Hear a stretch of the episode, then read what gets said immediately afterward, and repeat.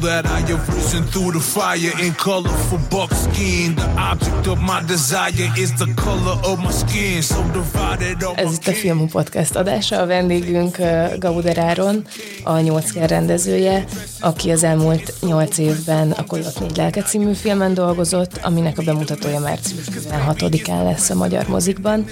Ez egy indián teremtés történetekből összeállított film, amiben van egy jelen idejű szál is, ahol az indiánok megpróbálják megakadályozni, hogy lerombolják a fehér emberek a Szent hegyüket. A műsorvezető társam Varga Dénes. Sziasztok! És itt ül velünk Gauder Áron. Sziasztok! Én pedig Babos Anna vagyok. Sziasztok! A film díszbemutatóján azt mondtad, hogy ez egy animáció, de nem a Pocahontas. Ezt miért tartottad fontosnak kiemelni? Egyrészt nem szeretek színpadon beszélni, nem is készültem semmivel. És a, a Réka ott meglepett engem azzal, hogy ő viszont készült beszéddel. És hát ez jutott eszembe. Szerintem fontos, hogy, hogy azért a, a Disney és a Pixar uralja az animációs piacot, legalábbis ez az, ami a forgalmazók behoznak, és ami általában moziba megy, és mindenki családi meg mesefilmre vágyik, és vagy hát arra számít, és ezért szerintem nem baj, hogyha egy kicsit ráhangoljuk az embereket, hogy ez nem, nem olyan. És most ezt csak a podcast szempontjából is kérdezem, hogy ugye elég szűkszavú voltál ott a színpadon, ez így amúgy is jellemző rád? Hát nem, itt nem leszek szűkszavú, csak nagy közönség előtt, hát ott volt 420 ember, én nem, tehát ilyen, hogy hívják ezt magyarul, lámpalázas vagyok ilyen helyzetben. Anna is elmondta a bevezetőben, hogy ez egy indián teremtés történet, ugye az amerikai őslakosok hiedelem világa van a középpontban. Tökéletes lehet, hogyha visszamegyünk a kezdetekig, hogy hogy emlékszem még te erre, hogy így mikor tetszett meg neked ez a világ? Ugye Magyarországon az a tipikus történet, hogy valaki Carmike meg James Fenimore Coopert olvas, és így, így válik indián rajongóvá. Igen. Te is ezt a tipikus utat jártad be? Nem, nem egészen, de, de ez is benne volt, igen. Tehát szerintem ö, előbb érdekelt minden, ami a természeti élet, természetes életmódhoz kapcsolódik, és az indián az csak egy közülük. Tehát én gyerekként ki mentem a szüleimmel Algériába. És Algériában három évig ők ott dolgoztak, mi meg egész nap játszottunk a strandon, az erdőben, és ott voltak először olyan élményeim, emlékszem, hogy apám mindig mesélte, hogy az ős emberek úgy vették a levegőt, hogy az teljes tüdejükbe, szerintem hülyített, de marára tetszett, volt neki egy íja, és akkor hát nagyon szerettük ezt az életformát, mert kinnaludtunk sokszor egy ilyen elhagyatott strandon, ahol vaddisznókat lőttek ki a, az arabok, hogy ne tegyenek kárt a, a termésükben, de nem ették meg, mert ugye nem lehet nekik disznót enni, és a szüleim meg megvették, mert hát kellett mit ennünk, tehát elég vad életmód volt, és akkor ott nyúztuk a, a strandon, és emlékszem a kullancsokra, amik másztak ki belőle, volt, hogy az anyám egy cápát szerzett a piacon, mert ahhoz jutott hozzá, és akkor letett egy cápát az asztalra, és akkor azt is megpróbáltuk földolgozni. Szóval, hogy ez, ez nekem ez a vadság, ez tetszett. És aztán, amikor haza költöztünk onnan, akkor meg volt egy elhagyatott rét, ahol laktam, és ott reggeltől estig, eh, ott meg eh, azt játszottuk, hogy mi ott élünk, és a fára ilyen bunkert építettünk, és ott volt ilyen elvadult gyümölcsös.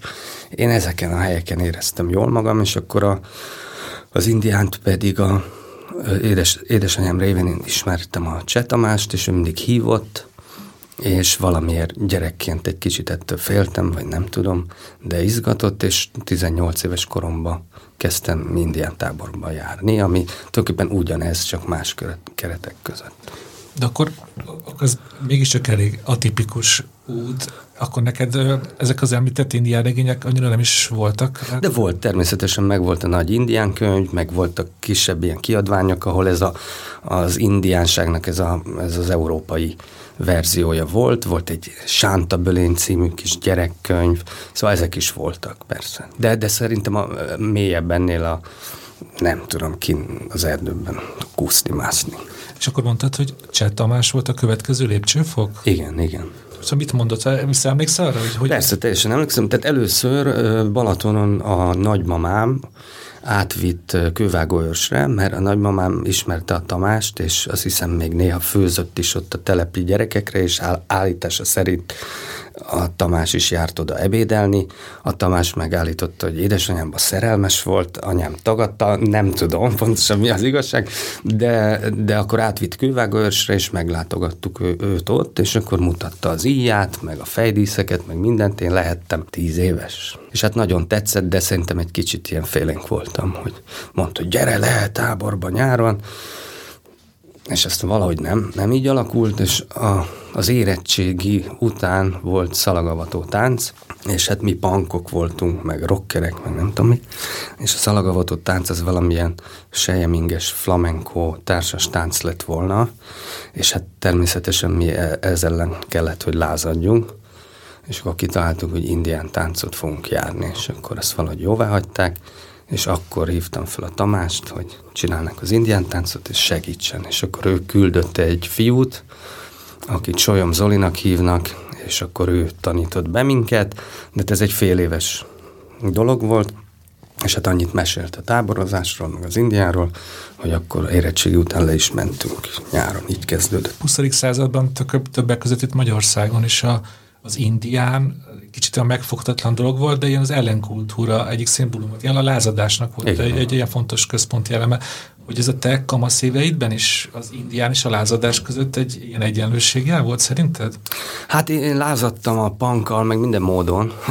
Főleg az iskolai ünnepségeket utáltam, hogy szépen föl kell öltözni, meg, meg hordtak engem a szüleim templomba is, azt is utáltam, hogy ott ezt az egész ilyen formális világot utáltam, és hát az indián az olyan volt, hogy akkor az egy, az nekem van, nyaranta én oda járok, és ott van egy új nevem, és akkor ez egy ilyen, adott egy ilyen függetlenséget, vagy szóval ott megtaláltam valamit, ami, ami azóta is megvan.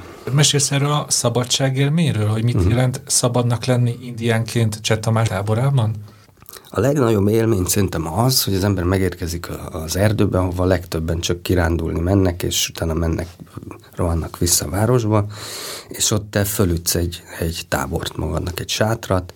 Ez egy háromnapos folyamat, amíg felállítjuk a sátrakat, összeszedjük hozzá a tűzgödörhöz a köveket, csinálunk egy közös tűzhelyet, kialak, ott van egy forrás, amit kitisztítunk, e, és aztán lassan átöltözünk, és akkor van még egy ilyen izzasztó kunyhó szertartás is, amikor ezt abba belemehetek? Vagy? Persze. Jó. Tehát az izzasztó kunyhó az a, az a észak-amerikai indiánoknak egy ilyen nagyon alap szert, minden szertartásnak része volt, csinálnak egy kicsi kunyhót, ami az anyaméhet jelképezi, és oda mesztelenül beülnek sokan, így összeszorulva, mint a testvérek lennének egy anyamékbe, és ott forró kövekre locsolják a vizet. Tehát tulajdonképpen egy szaunához hasonlatos dolog, és ott benn vannak ilyen imádságok a nagy szellemhez, és akkor a végén, amikor már nem bírja senki tovább, akkor kijövünk, és, és akkor megfürdünk a patakba. Szóval ilyen nagyon egyszerű és ilyen természetközeli dolog,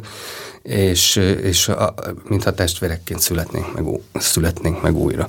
És elég, elég sokféle dolgot hoz ki az emberekből, szóval tényleg, amikor egy órája ott ülsz benne egy ilyen sötét lukba, akkor kijönni a világra, abban benne van egy kicsit ez, hogy újra rácsodálkozol, és akkor utána másnap, az mindig egy hétfő, akkor kezdődik a harci játék, tehát ott van harc is. És hát tudom, hogy sokszor, amikor így mesélem, akkor mindenki így elképzeli, és akkor kicsit megmosolyogja, de ha az ember ott van az erdőben, és éjszaka át kell menni, és eltéved, és ott vannak a bagyok, hideg van, aztán meg melegsz, vagy annyira beránt ez az egész, pláne, nincsen semmi kütyüd, se zseblámpa, Azokat így le kell adni a bejáratnál? Hogy képzeljem ezt el? Hát nem, azt mindenki kikapcsolja és eldugja valami táska mélyén. Persze volt, hogy vannak 13 éves kislány, aki a nagybátyjával jött le, és néha föl kell hívni a mamáját, akkor van egy hegytetőn egy fa, és ott van térerő, és akkor nagyon kell, akkor oda fölmegy, ott előveszi, fölhívja a mamáját, hogy minden rendben leteszi, és akkor visszajön, de szóval egyébként nincs jelen semmi technológia. És mondtad, hogy ennek ilyen harci játékok is ugye részei. Igen. Ezt úgy képzeljem el, hogy így kifestitek az arcotokat, és tomahawk lóbával harcot imitáltak? Hát igen, csak ö, ez is nagyon valóságos, tud, szóval az ember nagyon bele tudja magát élni. Egyrészt azt, hogy hogy festjük ki magunkat, meg milyen fegyvereink vannak, szóval ez mind autentikus, tehát ez nem ahogy mi kitaláljuk, hanem, hanem ezt pontosan lehet tudni, azt is, hogy milyen harci társaságok voltak, milyen szabályok szerint vonultak harcba, az első éves fiú az még csak a vizet hozhatja, még nem vehet részt a harcban, szóval, hogy, és ezeket a szabályokat nem mi találjuk ki, hanem ezt így csinálták. Ugye egyetlen különbség, hogy ott igazából megölték egymást, itt meg nem. De igen, az a, lé, az a jó benne, hogy két hétig bár nincsenek szabályok meg ilyen forgatókönyv, hanem bárki bármikor támadhat. Tehát te úgy, te úgy kelsz föl reggel, hogy megfőzöd a reggelit, a tűzen csinálsz egy kis kávét, és akkor ki vannak ilyen őrszemek, akik úgy figyelgetnek, de közben zajlik az élet. Ja, értem, ez nem olyan, hogy így megvan adva egy menetrend, ne. hogy este hatkor a komancsok támadnak, készüljünk, ne. hanem bármikor jöhetnek. Igen, igen. És akkor itt főzöcskézzünk éppen egész délután, mindenki el van, gyerekek is szaladgálnak, és egyszer csak valaki fölkiált, hogy itt vannak, és akkor beront 15 fickó kifestve, halál iszonyú félelmetesek, akkor gyerekek szaladnak be a sátorba, a nők menekítik őket, mi megkapkodjuk a fegyvereinket, és akkor van egy csata, ami hát tompított fegyvereket természetesen, de azért nem, szóval nem ilyen tessék, lássék, hanem azért az egy, szóval ez egy ilyen, hogy mondjam, hát elég élethű. De egy komolyabb sérülést már sikerült összeszedned? Nekem nem. Ja, bordatörést, igen. De egy fiúnak a szem ugye a legveszélyesebb, a nyilvesszővel eltalálják a szemet, ez egyik fiúnak volt már ilyen. Elő-elő fordul, de de nem jellemző. Tehát azért figyelünk egymásra, de véletlenül szoktak sérülések lenni. Most mondtad ezt a szemkilövést, de attól még ez engem most nagyon érdekel, hogy ez mennyire zárt közösség. Szóval, hogyha én holnap úgy döntök, hogy ennek én is a része akarok lenni, ez egy milyen hosszú folyamat, és mennyire bonyolult? Hát ez egy, ez egy év körülbelül. Tehát, hogyha úgy döntesz, hogy akkor ugye el kell jönnöd, év közben vannak ilyen gyűlések, és akkor eljössz egy gyűlésre, ott találkozol a, a mi törzsünknek a tagjaival, mert van tíz törzs, e, és akkor el kell kezdeni fölkészülni, tehát meg kell varnod a mokaszínodat, a fegyvereidet el kell készíteni, de minden, mindenki segít benne, de ezt együtt csináljuk, és meg kell tanulni néhány szabályt, meg dalokat is azért jó, ha hallgatod, hogy ismerjen. Körülbelül ennyi, a, a kitartást mérjük itt le, mert sokan fölelkesednek, aztán nem jönnek, tehát aki hajlandó megvarni a saját ruháját, pláne fiúk bőrből, meg ezt végigcsinálni, az, és utána nem kopik le, akkor az lejön. És akkor az első év az egy próbaév, a próbaév az úgy néz ki, hogy ő az ellenséghez nem mehet el harcolni még, Ja nem, először még be kell mutatnunk az összes törzsnek. Nálunk lesz egy új ember, így néz ki, azok látják, rábólintanak. Ez ilyen beavatás. Igen, igen, igen, igen. És akkor az első év az olyan, hogy nem mehet el harcolni, csak a saját tábort védheti, még nem ismeri az utakat, szóval még ott simán eltévedne az erdőbe, és akkor ott azért szoktunk neki ilyen szivatos próbákat is adni, hogy birkóznia kell, meg mindenkivel egyet harcolni, meg egész éjjel örködni, annak, hogy elaludna, és akkor, aki ezeket kiállja, akkor a következő évben már teljes jogú. Már biztos kaptad, kaptál olyat a fejedhez, hogy, hogy ez egy izgalmas dolog, amiről most te beszéltél, de ebből miért nem nőtték ki 15 éves felett, hogy ezért ez egy nagy hülyeség. Ezekre te Igen. szoktál valamit reagálni, hogyha valaki ilyen kicsit olyan furcsán néz rád ezek Hát figyelj, ezt megszoktam. Hát most mi, miben nőttem volna ki? A, ugye a komoly emberek azok a munkájukkal foglalkoznak, meg a telefonjukat nyomkodják, meg a neten lógnak. Hát ez sokkal jobb. Tehát ott lenni sokkal jobb, és leszarom, hogy, hogy valaki ezt megmosolyogja. Tehát átélni azt, ami, ahogy az emberiség mondjuk számítsuk csak a homo sapiens-t és a neandervölgyit ne számítsuk ide. Hát mondjuk 150-200 ezer éve vannak olyan emberek, mint mi, és azok így éltek egészen az utolsó, nem tudom, pár évezredig nagyjából így éltek. Tehát ezt megtapasztalni, hogy milyen, amikor a éjszaka kúszol és megtámad az ellenséget, így ver a szíved, van egy csata, na elhúrszolnak, kidobnak, és na hazamész a sötétbe, és hazatalálsz. Olyan olyan boldogságot, meg olyan mélységeket tudsz átélni, amit, amit nem tudsz, hiába nézni meg egy filmet, és szívsz rá egy, egy vagy lsd próbálod ezeket átélni, de nem tudod. Meg amikor télen zuhog a hó, mindened átázott, és nem tud följönni a kocsi, és akkor hátunkra kötözzük a sátrat, és legyalogolunk térdig a jeges vízbe, és végre beérsz, ott van egy kis faház, és ott egy tűzhely, akkor olyan tökéletesen boldog vagy, ami máshol nagyon nehezen találsz meg. Azt mondtad ugye, hogy, eh, hogy a templomba járást azt nagyon nem szeretted, uh-huh. de hogy közben ennek eh, az indiánozásnak, meg azon kívül, hogy a természet közeliség fontos, neked van egy ilyen spirituális Igen. része is. Igen. Ezek szerint, vagy most ebből, amit elmondtál, van, abszolút. ez derült ki, hogy erről egy kicsit mesélsz, hogy... Persze. Hogy Hát ott valamit meg lehet találni. Nem tudom, mindenki más miért jár le, tehát nem akarok általánosítani, én valamit ott megtaláltam, és ezt körülbelül úgy tudnám megragadni, hogy amikor van, hogy csak így elmegyünk bóklászni, tehát eleve nincs idő.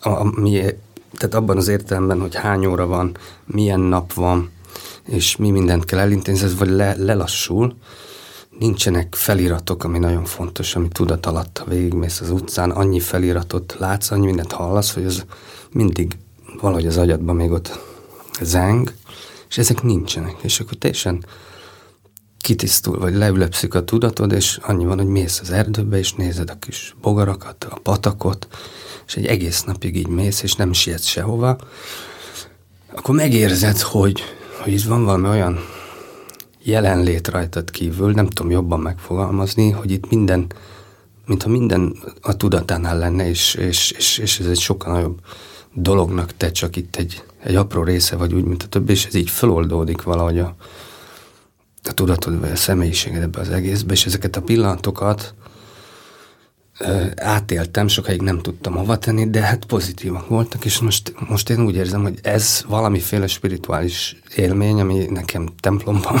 meg nem sikerült. És, és ez ott megjelenik, és ez marha jó, szerintem sokaknak. Még ha talán megfogal, nem is így fogalmazódik meg, de, de valahogy ez van a mélyén az ott létnek is, az indián játék, a dalok, minden. szerintem egy keret, ami kell ahhoz, hogy igazán komolyan, vagy oda bele tudjál, át tud élni, de hogy valahol a mélyén szerintem valami ilyesmi van, hogy ott, ott, ott kiszállunk ebből a tébolyból, amiben szerintem élünk. Engem ez tökre érdekel, hogy ezt Jó. a a gyerekek hogyan élik oh, meg. Hát ez vagy, a hogy, mert hogy nyilván őket érinti legjobban a, a digitális forradalom, meg hogy gépek vannak körülöttünk, meg telefonok, meg képernyők, Igen. meg feliratok, de hogy ők, ők is ki tudnak ebből kapcsolódni, Igen. és... Igen. Hát én most fogom levinni a négy éves fiamat, aki már egy kicsit rákattant a mesére, tehát már az internetet tudja, hogy az, ha nincs internet, akkor valami baj van, és ez kivéthetetlen szinte. A lányom már volt len, és ő nagyon akar visszajönni. Tehát a, gy- a lányomat, amikor levittem, akkor volt tévé, vagy nem, nem tévé, tévének hívja a mese a laptopon, tehát ez neki nagyon fontos volt, meg a kis plusz állat, meg ezek, és akkor amikor oda megérkeztünk, akkor hát először csak a kényelmetlenségeket látta, hogy pókok másznak a sátron, meg hangyák csípték meg a fenekét, e, a, és, és akkor kérdezte, hogy akkor mese, vagy, vagy alvos állat, meg ilyenek, és mondtam, hogy itt ez nincsen. Ez volt az első két napban.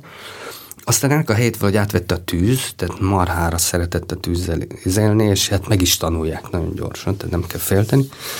És akkor a harmadik nap pedig fölkelt reggel, és valamit belétömtem, valami reggelit, és rohant ki, és akkor öt másik gyerekkel eltűntek, és, és este kerültek elő. Eddig sárosan, hulla fáradtan, vigyorogva, és akkor kaptak még valami kaját, és akkor mondtuk nekik, hogy most énekelünk a tűznél, nézzétek, hogy jön-e hullócsillag, és akkor így hátradöltek, és így elaludtak a pillanatban.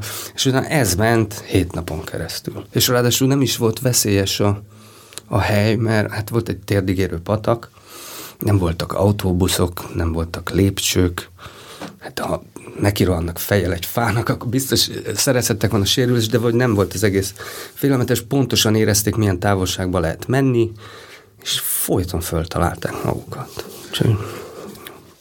Ugye most arról mesélte, hogy a kislányod mennyire gyorsan át tudott lényegülni. De amúgy vannak azért olyan emberek is, akik lemennek a táborba, és két-három nap után úgy érzik, hogy ez egyszerűen nem, nem. nekik való, és ott hagyják idő előtt. Uh-huh. Lemorzsolódás van a táborban szerinted?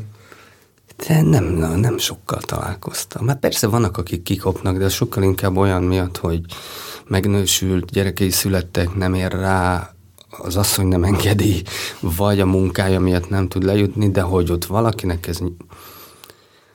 Tudok egy másik ilyen példát. Volt egy, egy fiú, aki nagyon le akarta hozni a barátnőjét, a barátnője készült, de egy, egy városi lány. És, és ő, őt, ő, amikor megérkezett, akkor elvittük kirándulni, és elkezdett esni az eső, és, és akkor ilyen páni rémület előjött belőlem, mert ugye az esőtől félni kell, és esernyő kéne, hogy legyen, vagy esőkövet, és az nincs, akkor valami, akkor valami szörnyű dolog történt. Szóval ezek ilyen be, beidegződések, és hát ott rémültem, próbált egy fal alá beállni, akkor villámok is csattogtak, és aztán elázott úgy, hogy tökéletesen elázott, szóval, hogy már nem lehetett volna vízesebb, és akkor elengedte ezt az egészet, és röhögve egy másik lányjal gázoltak a patakba, és egyszerűen ki, kipukkant ez a para, és akkor hogy suron vízesen bement egy sátorba, átöltöztették, takaró, tűz, és utána úgy röhögött, és akkor ő is valahogy megérkezett ebbe a helyzetbe.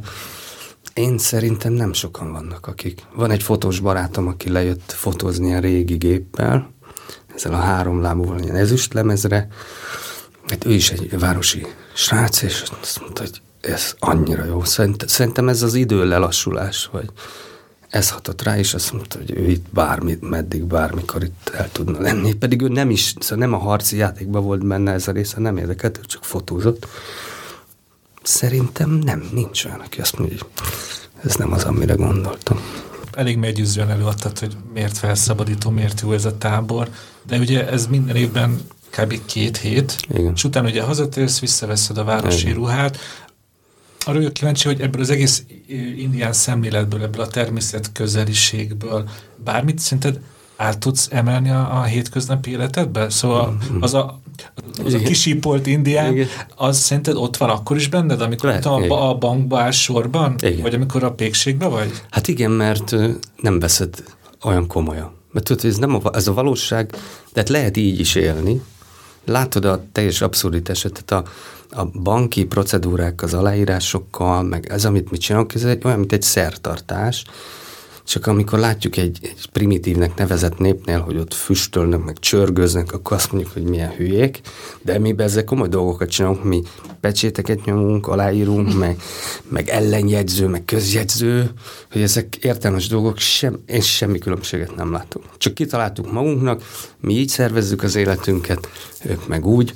Tehát mindig tudod, hogy azért ezt nem kell halálkomolyan venni, végig kell csinálni, mert ezt várják itt el, de nem nem tud kikezdeni. Eljutottál Észak-Amerikába, az amerikai őslakosokhoz, igen. akiknek ugye a kultúráját másoljátok? Igen, igen. Mm, szerintem ez, ez már így font, mindig elő fog kerülni ebbe a beszélgetésbe, hogy, hogy mindig azt mondjuk, hogy indián, de hát ugye valójában ez, ez nagyon sok különféle Persze. törzs, nagyon sok különféle kultúra. Mesélsz arról, hogy te melyik törzshöz mentél? Vagy? Igen, mesélek. Tehát igen, itt, amit Indiáról beszélünk, az az, ahogy mi itt megéljük. Tehát én ezt tudom, nem egyikünk sem igaz indián, erre néha eszünkbe jut, és akkor rögünk magunkon, hogy egy mérnök beszélget egy gyógyszerésszel, és hogy azért ne vegyük ezt is annyira komolyan, de jutottam ki, igen, naptáncra, a Solyom Zoli nevű fiúval, aki a táncot is tanította nekik, ő járt ki Amerikába végigcsinált négy naptáncot. A naptánc az a legszentebb szertartásuk az indiánoknak. A különböző törzsek nagyon szétszórodva éltek, meg kis családonként vadáztak, és akkor nyaranta két hétre úgy, mint hogy mi is összegyűltek egy helyen, és akkor kötettek az esküvők, akkor csereberéltek, híreket osztattak meg, és akkor megcsinálták a naptánc szertartást, ami tulajdonképpen egy ilyen áldozat bemutatása a nagy szellemnek, hogy négy napig táncolnak férfiak a napba nézve elvileg, étlen szomjan, és akkor a végén ilyen kampókkal még így föl is lógatják magukat, vagy így kiszakítanak egy kis darabot a testükbe. Ez is a, ez is a, köld, ez a köldök zsinort jelképezi, amiről újra leszakadnak. És a vérük hogy ez az áldozatuk, vagy a szenvedésük, az egy felajánlás, hogy a, hogy a törzs boldoguljon, megvéruljon. És akkor ennek mindenféle fokozatai vannak, de, de a lényege az, hogy ezt a kört megerősítsék, és egy valamilyen áldozatot ajánljanak föl valamiért. És igen. Szóval egy ilyen, egy ilyen szertartást néztél végig, ahol a végén kampunkkal kiszak, kiszakítottak. Azért ez de gondolom, azt jól sejtem, hogy ide nem engednek be bárkit, szóval, hogy én oda megyek, akkor engem elhajtanak. Hát érdekes volt, mert ez már azért egy diszkósított naptánc volt. Abban az értelemben, hogy nem a rezervátumon volt, és, a, és sok félvér is volt, meg fehér ember is. És el, elvileg erre megkapták a jóváhagyást, ezt egy csiroki indián szervezte. Megkapták a jóváhagyást a szíjuktól, ez egy szíjú naptánc lett volna, és el is küldtek egy védnököt, tehát mindig kell legyen egy hivatalos ember, aki ezt mondjuk így szentesíti, tehát jóvá hagyja, hogy ez autentikus, ez rendben van. De közben valahogy elküldtek két ilyen, ilyen indián akicsi, tehát ez a rendfenntartó, akik megjöttek, hogy zavarjanak szét mindenkit, mert ez mégsem az. És akkor azok odajöttek, és azok látták, hogy ez mennyire komolyan van véve, és akkor végül ők is ott csináltak valami véráldozatot, mutattak, vagy valamit, és azt mondták, hogy nekik van tehát volt olyan döntési jogkörük, hogy ők meggyőződtek arról, hogy ez itt komoly, és akkor mégse kergetik szét, és ők azt mondták, hogy ez tényleg rendben van, és visszamentek én nem tudom hány ezer kilométeren a véghez, és megmondták, hogy megnéztük, és oké, és tehát ilyen, ilyen dolgok történtek. De ott voltak, az egy modernizált dolog volt, és az volt marha érdekes benne, hogy, hogy az iszasztokunyhót simán fűtötték raklapokkal, meg szóval mi itt próbálunk minél autentikusabbak lenni anyagba, mindenbe, ők pedig, mivel ők indiánok, nekik nem kell úgy csinálni, mintha régen lennének, ők mindent simán helyettesítenek modern dolgokkal egész addig, amíg a szellemiség megmarad. Tehát például a harmadik napon, amikor minden táncos csügget volt, a dobosok is más étlen szomjan már kezdtek így kókadozni, akkor bejön, van egy ilyen bohótszerű szereplő, aki UV festék, vagy ilyen foszforeszkáló festékkel festette ki magát, és egy Beatles dalt raktak be, és arra csinált valami hülyeséget, hogy fölvidítsa őket, és nem volt autentikus a Beatles dal, de a szerepe, hogy fölrázza őket, ami, ami korábban is volt, azt elérte, tehát, hogy ők sokkal lazábban vegyítenek dolgokat. És ez egyébként marhára tetszett, hogy, hogy ha a szellemiség oké, okay, akkor ne ahhoz ragaszkodjunk, hogy a forma jó legyen, ami azért sok hagyományőrzésben ez van, hogy véletlen sem térhetünk el, hanem ugyanazt a szellemiséget élik meg, és olyan volt, hogy kvadokkal érkeztek, meg mert nem volt ló, szóval ez nagyon tetszett benne. Csak kint voltál ugye az Egyesült Államokban, és megnéztél egy ilyen naptáncot, akkor biztos beszélgettél uh, indiánokkal, amerikai őslakosokkal. Én arra pár beszédre lennék kíváncsi, amikor így mellesleg elárulod nekik, hogy amúgy én is indián vagyok, nem hmm. úgy, de azért mi is az erdőben csináljuk ezeket a táborokat, hmm. hogy erre... erre hogy milyen, Igen, mert ezért ez egy nagyon bizarr Igen, ez beszélgetés. A, hát két, többféle reakció volt. Az egyik az az volt, hogy mondták, hogy ha már átutaztuk a nagy tengert, meg ideig eljöttünk, akkor álljak be táncolni. De én meg nem akartam, mert én teljesen felkészületlennek éreztem magam, tehát végül nem álltam be. De volt egyfajta ilyen bizalom, hogy, hogy ha már te erről tudomást szereztél, vetted a fáradtságot, ideig eljöttél, akkor köztünk a helyed, tehát ez ilyen tök nyitott dolog volt. A másik volt azért ilyen gúny is, hogy nem bírták felállítani a sátrukat, a, a tipit. És mi meg felállítottuk nekik, mert mi tudtuk, hogy hogy kell. És akkor azért mondták, hogy hát igen, persze, majd a magyarok jobban tudják, de aztán látták, hogy felállítottuk, de szóval éreztem azt is egy kicsit, hogy ne okoskodjatok már. De azok nem is indiánok voltak, azok ilyen félvérek, igazán tök indián egy öreg csávó volt, ki végig csak pajzán utalásokat, meg tréfákat tett, és folyton röhögött. Amúgy mi most hol vagyunk? Egy, egy rezervátumban valahol az Egyesült Államokban?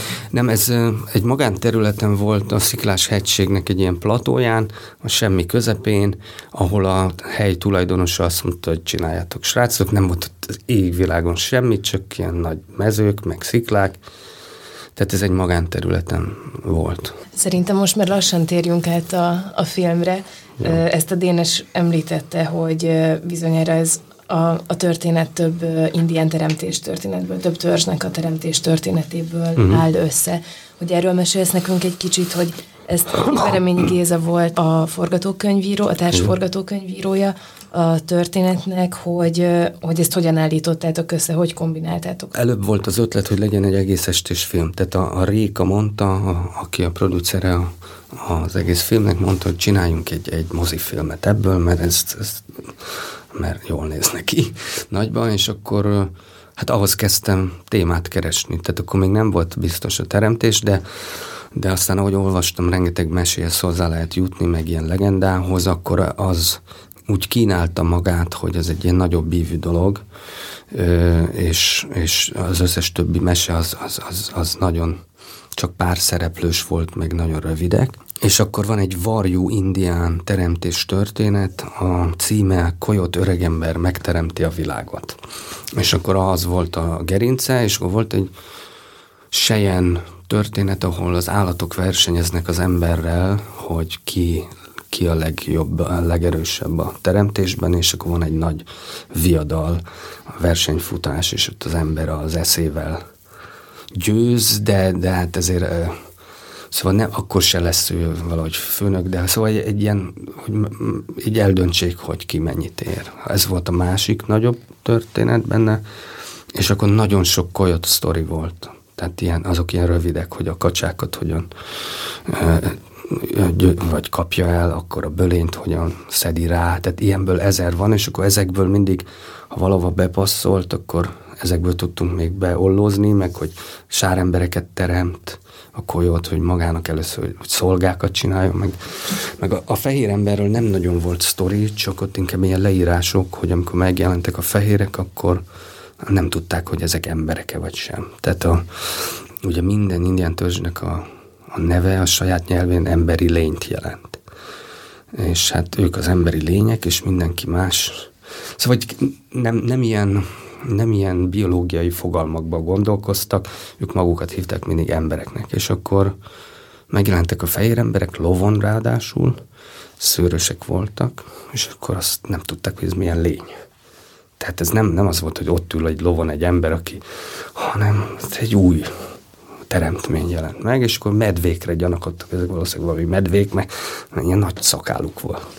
Szóval, hogy ezek marha érdekesek, és akkor ezeket is próbáltuk belegyúrni, és akkor a Géza segített abban, hogy hát amit én ezeket így összetákoltam, az egy, az egy ilyen kollázs volt, de hát ez egy ilyen recsegő ropogó, és akkor ő meg sokkal szabadabban mert hozzányúlni, és akkor ő kezdte ezt gyúrni, és az én feladatom igazából mindig annyi volt, hogy hát ezt azért nem történetet meg, vagy, vagy hogy erről például, tehát én voltam a indián szakértő, mondjuk így, de ő volt, aki pontosan érezve a szereplőket gyúrta, alakította ezeknek a meséknek mentén. Hogy azért ez egy nagyon ambíciózus vállalás, hogy valaki a világ születéséről meséljen. Most idefele jöttem a buszon, és nekem két rendező jutott meg eszembe, hogy a Terence Maliknek van az életfája. Ami Azt nem is láttam. És, és még egy, egy, egy, régi film jutott eszembe, John Hustonnak a, a Biblia, és ott is van egy ilyen világ, ugye aha, a szövetségből vesz részeket, ott is van egy teremtése, hogy Neked azért így nem jutott néha eszedbe, hogy ilyen, ilyen eszetlenül ambíciózus dologba vágtad a fejedet? Hogy,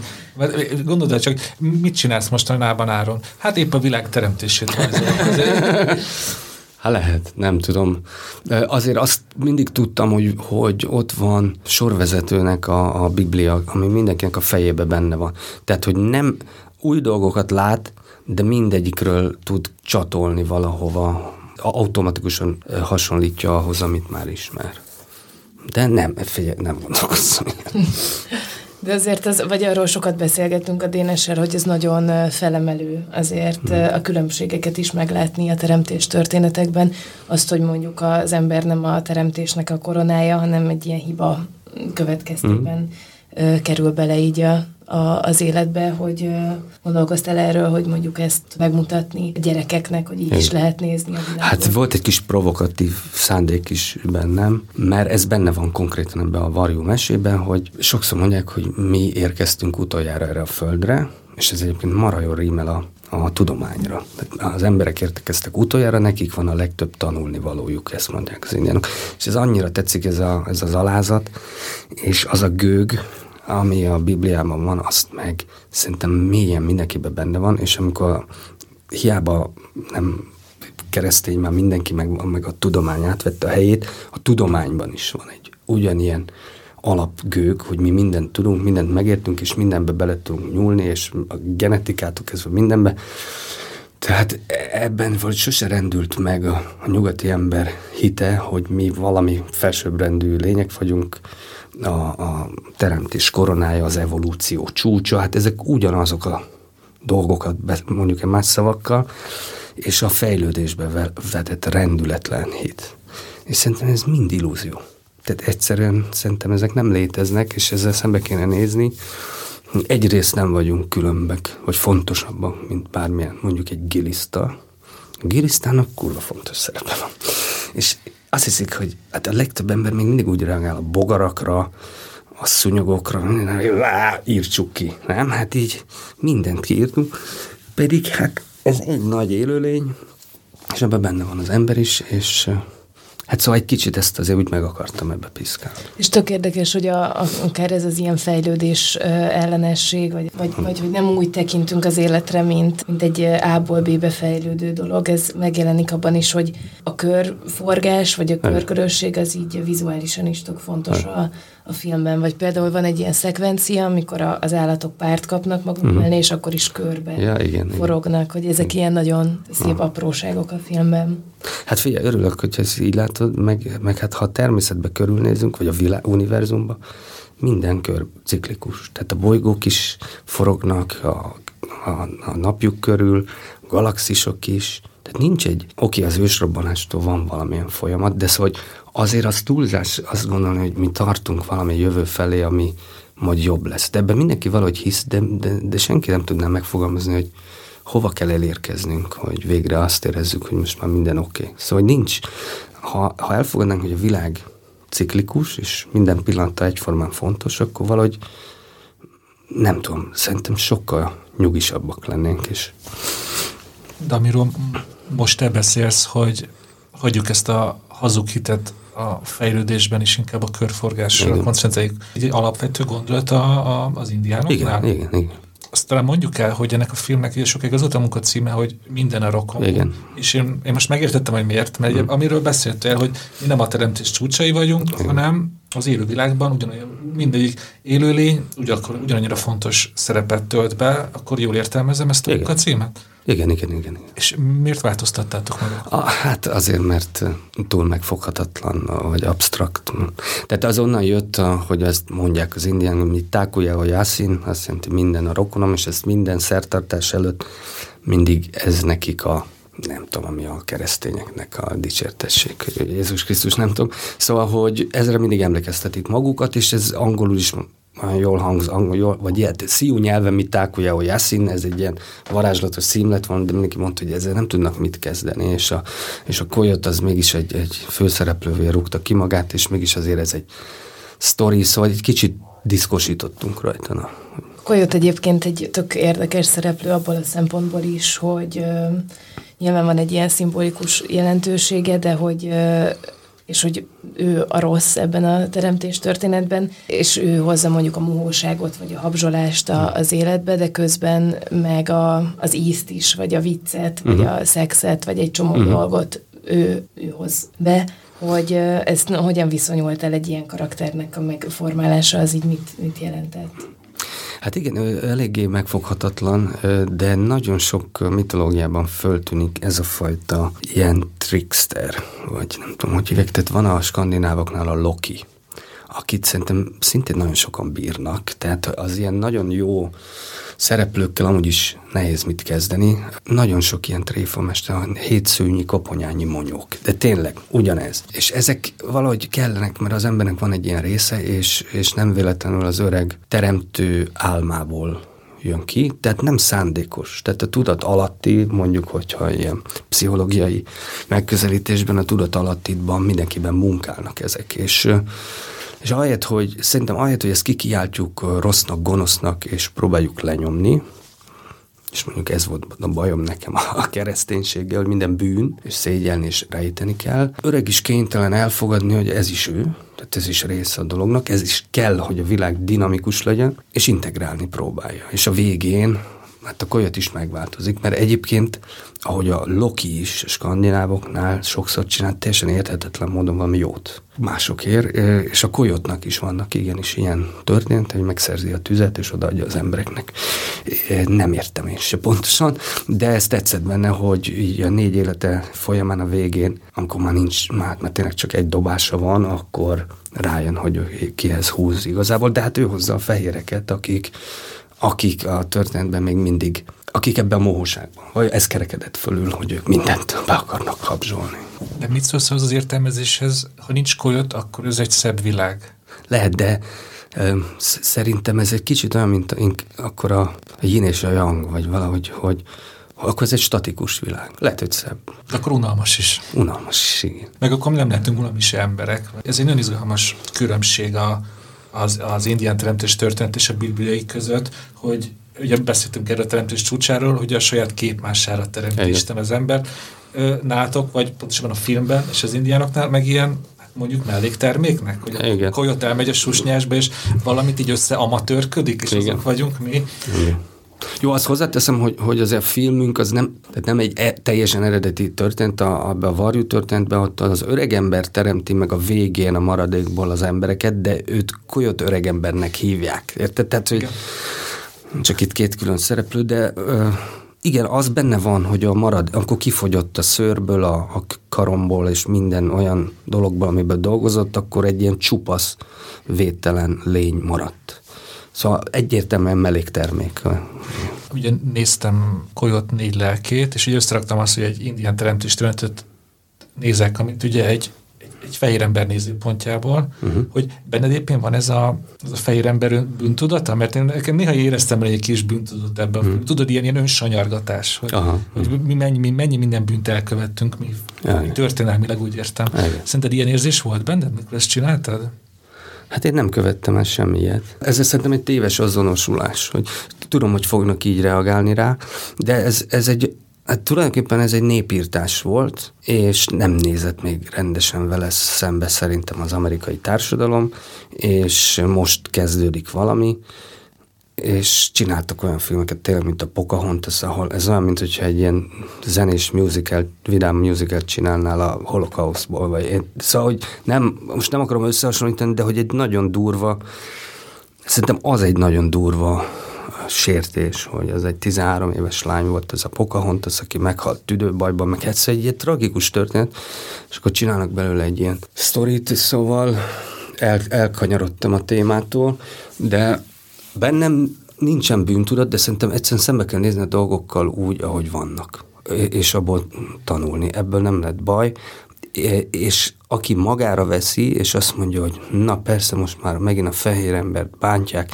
Szóval valami olyasmit akar megvédeni, ami, amit nem ér támadás, tehát nem a fehér embert éri támadás, hanem egy gondolkodásmódot ö, próbálunk egy kicsit más szemszögből megvilágítani, és szerintem ettől nem kell félni. Csak az emberek nem szívesen változtatnak az elképzelésükön, hogy minden úgy van, ahogy eddig fölnőttem. Tudomány jó, a, a, a mi kultúránk az magasabb rendű, és minden oké, okay, mert akkor el kell kezdeni ezt átértékelni. Hát én ezt már rég átértékel, vagy sose tudtam magamévá tenni. Nem tudom, azt is megértem, aki megbántódik. Mit tudom, mindenkinek igaza van. Igen, de például szerintem, ez, vagy én sokat gondolkoztam, miközben néztem a filmet, hogy én például kicsit sajnálom, hogy rákerült a 12-es karika, mert szerintem tök jó lenne ezt kisgyerekeknek hmm. nézni. Egyrészt nagyon inspiráló szerintem vizuálisan, vagy nagyon beindítja a, a fantáziát, másrészt meg pont amiatt, amit mondasz, hogy találkozzanak egy másfajta gondolkodással is arról, hogy mi a, mi a teremtésünk. Erről mit gondolsz, hogy szerinted egy kisgyerek tudja élvezni a kolyot négy lelkét? Hát a, a kisfiam egy kicsit unta négy évesen, azt mondta, hogy papa unalmas filmet választotta, de hát ő nem tud másfél órát végigülni. A kilenc éves lányom nagyon élvezi, hát ő látta már félkészen korábban is. Nem hiszem, hogy bármi olyan van, ami megfeküdni a gyomrukat.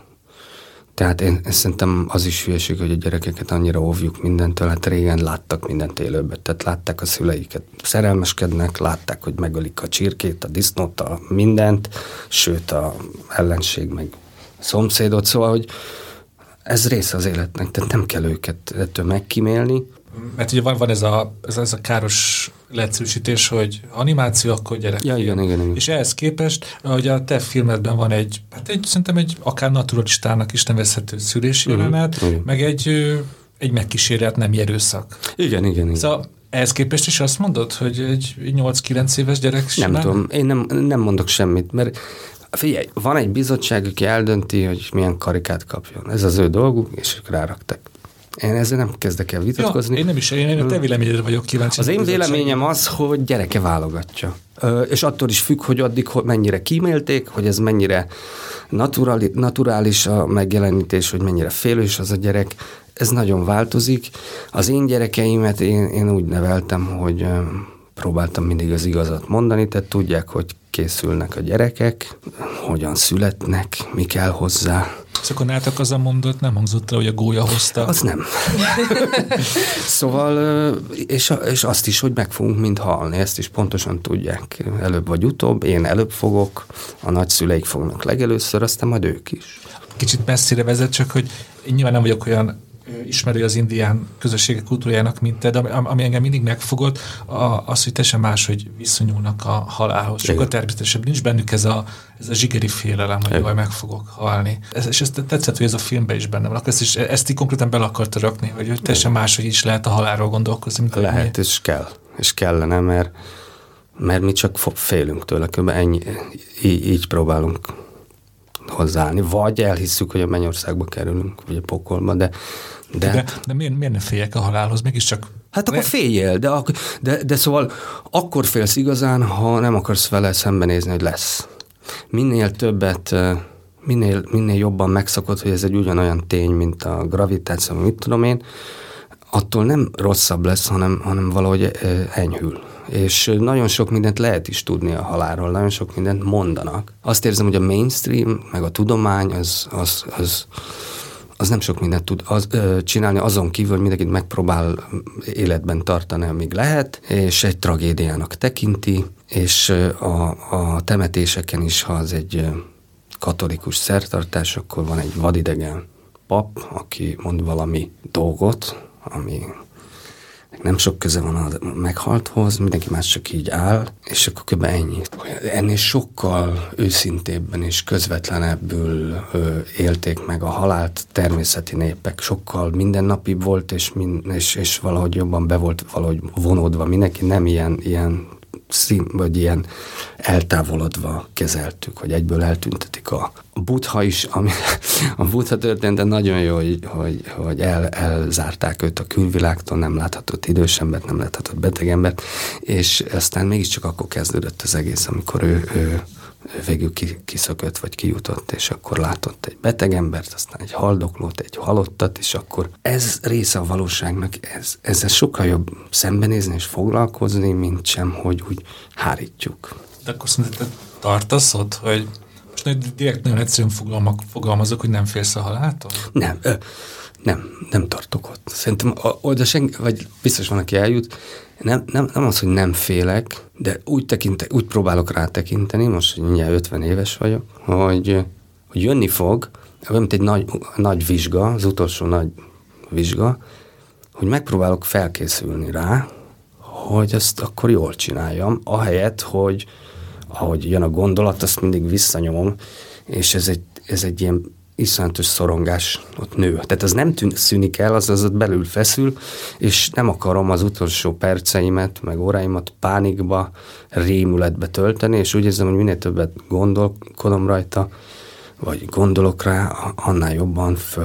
Marhára tetszenek az indiánoknak, ahogy, ahogy meghaltak. Tehát vannak ilyen történetek, hogy két öreg ember, aki már nem tudott lovagolni, húzták egy ilyen travuán, egy ló után, tehát nem volt kerék, szekér nem volt, de egy ilyen vontató, akármin ott ültek az öregek, és akkor úgy gondolták, hogy ők már csak terhek, vagy szép életük volt, és éppen egy gyönyörű helyen vonult át a törzs, akkor szépen lefordultak a, erről a kis akármiről, utazó alkalmatosságról, lefeküdtek, vagy vagy egy valaki, és akkor nem állt meg senki, mert tudták, hogy ők most azért feküdtek le, mert itt akarnak meghalni, és akkor ment mindenki tovább, és, és akkor kiválasztott, ez itt most. Szóval Ez, ez mégiscsak jobb, mint amikor az ember teljes pánikba. Többször is hangzik ez a mondat a filmben, hogy remélem pontosan idézem, hogy ez egy jó nap a halálra. Jó nap, jó nap ez a halál. És kicsit ugyanarról beszél, Ugyanaz? Ő is akkor, hogy fejben eldöntötte, hogy ez most egy jó nap lesz. Hát igen. Hát igen, azért ez nagy bátorság. Az.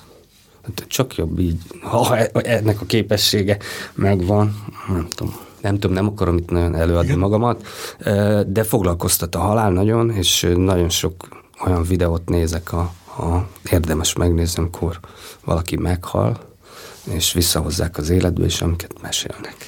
Na és ez is olyan, hogy mindenki mondja, hogy aha, jó van. De ha megnézed, hát van egy magyar ilyen film, a Flieg of Benedeknek a csillogás. A Nádas Péter az egyik, aki mesél, és tízezrével van a, Youtube-on, és elkezded nézni, és tök, úgy, hogy tök szkeptikus vagy, és jó van, persze, és utána nem bírod abba hagyni, és utána azt érzed, hogy valamilyen ilyen, ilyen feszültség így kezd engedni. Érdemes, hát veszíteni nem sok mindent lehet. Kurva jók. Kurva jók. És egy csomó mindent elmondanak, ami, ami, ami mindegyik ugyanazt mondja, mindegyik elképesztően izgalmas, és és a tudományos álláspont az, hogy ez mind hülyeség. Ami az is rendben van, de de legalább az ember nézze meg és döntse el maga. Mit szólsz, hogyha már eleget beszélünk a halálról? Látod? Igen, igen mert most, most én, én nem akarok túl, túl, túl beleragadni ebbe, jó, jó, jó, jó. ebbe a gondolatba, hogy halál. Porból lettünk, és porra leszünk, hogyha már az a sokat szídott Bibliából igen, igen. idézek valamit. A teremtés történet, ugye ott Szerintem azért nagyon izgalmas többek között a filmet, hogy egy teljesen új, és számunkra nem tudom, közép-európai félrember számára új teremtés történetet mutat be, tele izgalmas szimbólumokkal, amiknek sokszor így, így nem értjük, hogy mit szimbolizál. Uh-huh. Ugye elolvasod a Bibliát, hogy abban nőttünk fel, pontosan tudod, hogy a piros alma mit jelent. Ugye, uh-huh. bűnbers. És például a te filmedben nekem tökre megragadott, hogy, hogy elindul a teremtés, kezdetben csak a, egy óceán van, egy indián bölcs és egy kacsa. Már ugye miért pont egy kacsa? Én már hmm. imádtam, hogy kacsa. És utána megteremtik az első szárazföldet, ami teknős alakú. Hm? Akkor ezt hagyj közben, miért pont teknős alakú hmm. az indiánoknál az első szárazföldenek? Van valami jelentősége, vagy tudsz erről? Hát én csak ö, ötletelni tudok, de sok nem, nem egyedül van ott. Azt hiszem a hinduknál is, meg a Kalevalában is van kacsa. Tehát, hogy az, hogy víz volt először, és a száraz... Az, egy, az egy közös dolog. Az, egy, az is azt szerintem pedig, az özönvíz, azt szerintem a, a, a jégkorszak vége. Most halál komolyan mondom, hogy kb. 10 ezer, tizenvalahány ezer évvel ezelőtt, akkor az jegek elolvadtak, akkor iszonyatosan följött a tenger. Tehát szerintem az emlékezet ilyen messzire visszanyúlik. Mindegy. Szóval az közös, és a teknős az, aki ki tud emelkedni a vízből, tehát vízi állat is, de ki is jön, és a páncélja elég szilárd, hogy azon szerintem ennyi. Hát igen, meg a kacsa is végül is ilyen összekötő, összekötő állat. A, Ő tud lemenni, igen, az aljára. Most eljutottunk egy olyan pontra, most egy tesztnek szeretnénk alávetni okay. téged. Van nála két, ez egy Egyesült Államokból származó indián tárgy, és most ugye ezért kiderült, hogy eléggé ott vagy ebbe a kultúrába, hogy neked ezek a tárgyak mit mondanak, és mivel ugye ez nem egy videó, hanem egy, hát egy podcast, elmondod, hogy mi van a kezedben, és utána értelmezed nekünk ezt a tárgyat? Ez egy csörgő, egyértelműen egy kézi csörgő, és tökből készült, és van rajta egy teknős béka ráfestve holdal, valamilyen madárra, nem tudom, mi van benne. Csörög, vannak gyöngyök rajta, Hát ez egy egész ízlésesen megcsinált, egyáltalán nem autentikus dolog. Na, ezt köszönöm, hogy elmondtad, mert én ezt úgy kaptam ajándékba államban, hogy ezt Igen? indiánok készítették, és vigyen haza, emlékül Montana államból. Aha. De akkor, akkor úgy rakjam vissza most a polcra, hogy ez nem autentikus. Hát figyelj, attól még lehet, hogy indiánok készítették, és az indiánokat pedig nem érdemes kritizálni, nem autentikus, amit csináltok, mert ők olyat csinálnak, amilyet szeretnének, de minden esetre nem egy régi stílusban készült dolog, hanem látszik, hogy valami új, de szerintem elég ízlésesen megvan csinálva. Ezek a gyöngyök, ezek modern gyöngyök, de ha indiánok csinálták, akkor ez így van jól. Köszönöm, én azért megnyugodtam. Csak akkor még csak annyira, annyira, annyira maradjunk le az indiánok, az amerikai őslakosok tárgyi kultúrájánál, hogy ilyen és ehhez hasonló tárgyak neked vannak otthon, hogyha bemegyek hozzátok otthon, akkor olyan indiános? Nem, ahol lakom, ott nem, nem, de van egy hely, ahol egy padlás, ahol tároljuk a dolgainkat, és van egy csomó dolgom nekem is. Nem az enyémek a legszebbek, tehát nálam ezerszer ügyesebb kezű emberek vannak, de nekem is van egy-két dolgom. Az, hogy ügyesebb kezű, az azt jelenti, hogy akkor ők készítik azokat a igen, igen, igen. És gyönyörű gyöngy, meg sülhimzéseket csinálnak, meg olyan szép dolgokat, ami nekem sosem ment. Én gondolom, ez, ez érzékelt, hogy ez a teremtős történet nagyon megragad bennünk, mert újabb és újabb kérdésekkel állunk elő. Okay. Én, én tegnap próbáltam az interneten kutatni, mert ugye nagyon fontos ebben a történetben, hogy ugye ezen a teknős béka alakú szárazföldön középponti helyen van egy, egy szent hegy, ahol ugye a bölcs a tetén, ugye onnan egyrészt ugye látja a birodalmát, uh-huh. és megpihen. Uh-huh hogy számos törzsnek van egy valódi szent hegye, Igen. egy földrajzi koordinátával ellátott valódi hegy, hogy amikor ezt te rajzoltad, neked is eh, megjelent egy valódi hegy? Vagy, vagy csak egy szimbolikusan értelmezted? Ez szimbolikusan, és én elképzeltem egy, egy hegyet, igen. De azért a hegy megint csak keleten is sok helyen van, a, fölment a Szent hegyre, megvilágosodott, és lejött, hogy nagyon sok Szent hegy van, hát a, szerintem a Himalája is. És a hegy, mint, mint szimbólum, igen, de ez nem egy konkrét, ez, ez a fejemből szedtem elő. Mert, szerintem aztán nagyon fontos elmondani, hogy, hogy most nyilván egy ilyen teremtés történetről beszélünk, de ennek van ugye egy jelenkori szála, amikor ugye ezt a hegyet ugye hát kb. el akarják dózerolni. Igen. a fehér emberek ugye anyagi szempontok miatt, talán az olaj, az olaj. olaj miatt, hogy ennek ugye van egy, egy, egy valós alapja, ami egy pár éve történt Dél-Dakota, Észak-Dakota? Azt hiszem Dél-Dakota. Neked miért volt fontos, hogy nyiss el egy másik síkot a filmben, és ez a jelenkori szár is megjelenjen benne?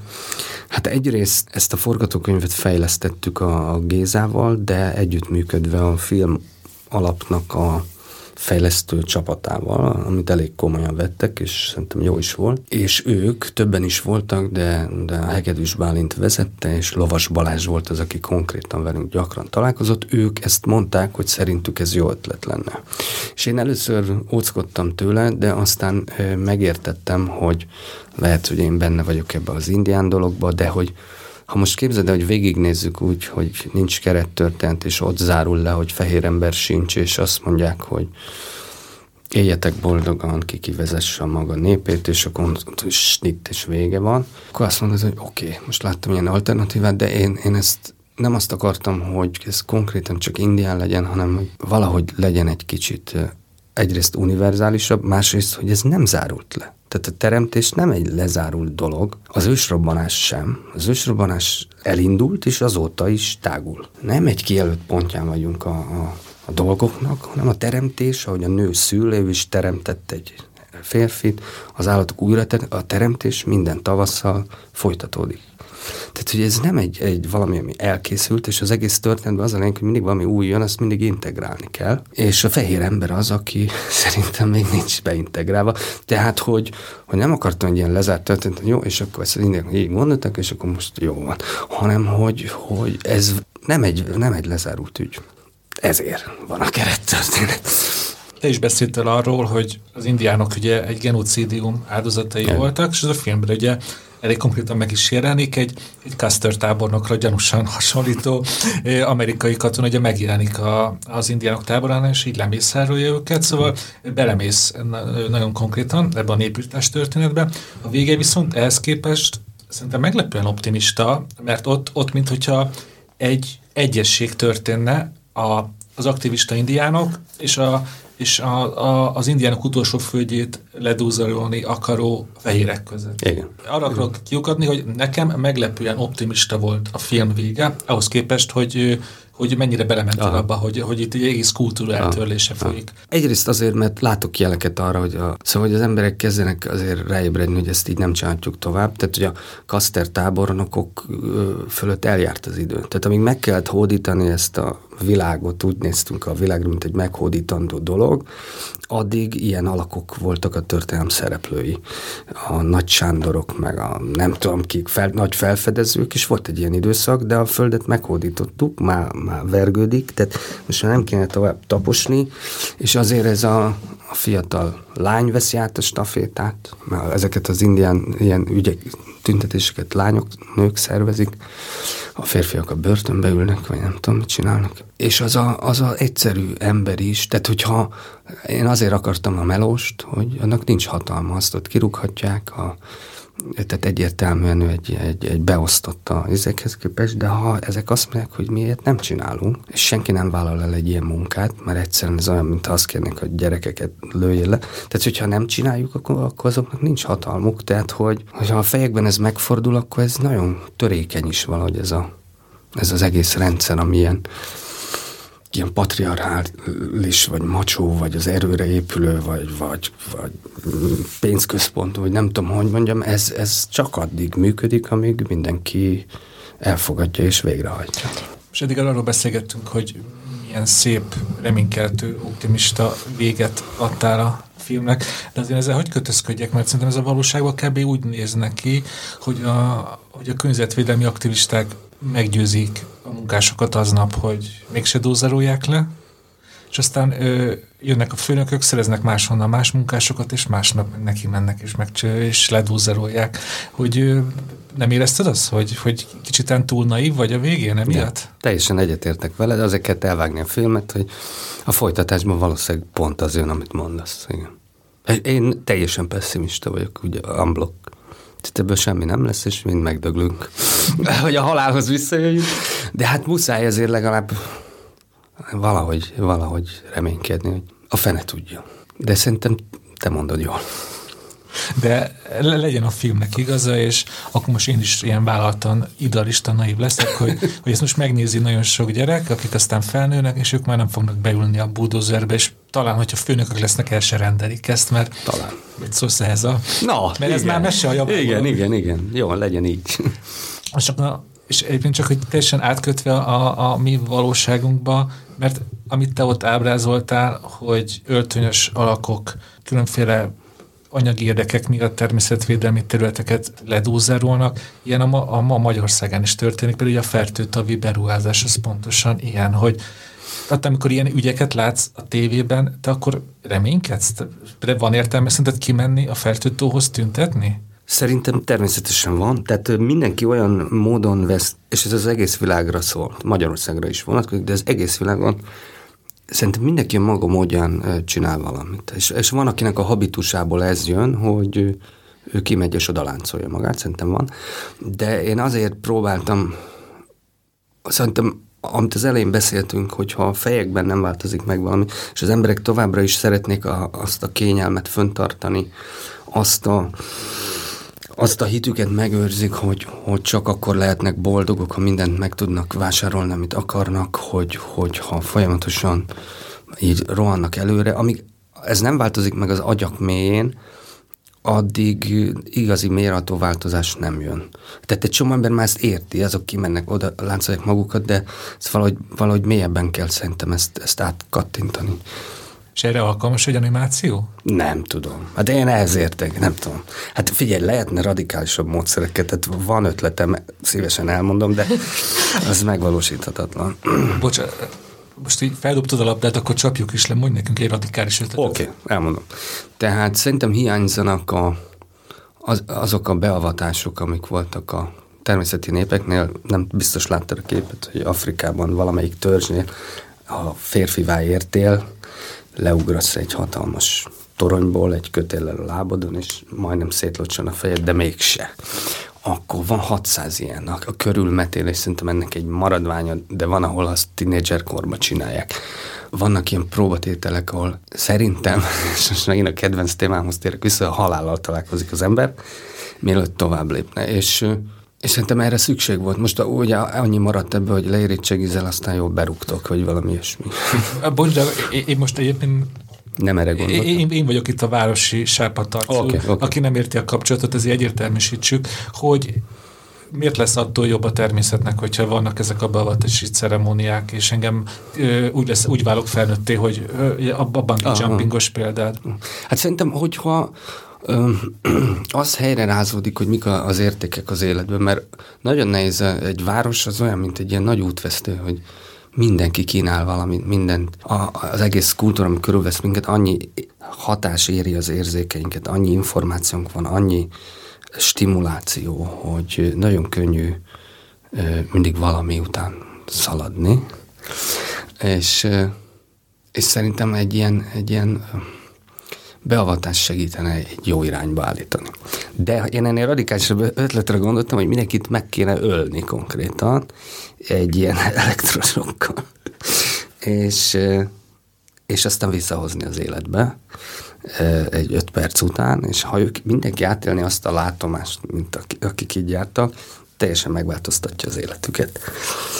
Na, az elég radikális. Ez elég radikális, és ez egyben bárcsak egy ilyen ember kísérletet egyszer végeznének, hogy vajon, hogyha ezt elvégeznék, nem tudom, a fertőtami beruházókon, akkor olyan még utána foglalkoznának nem. el.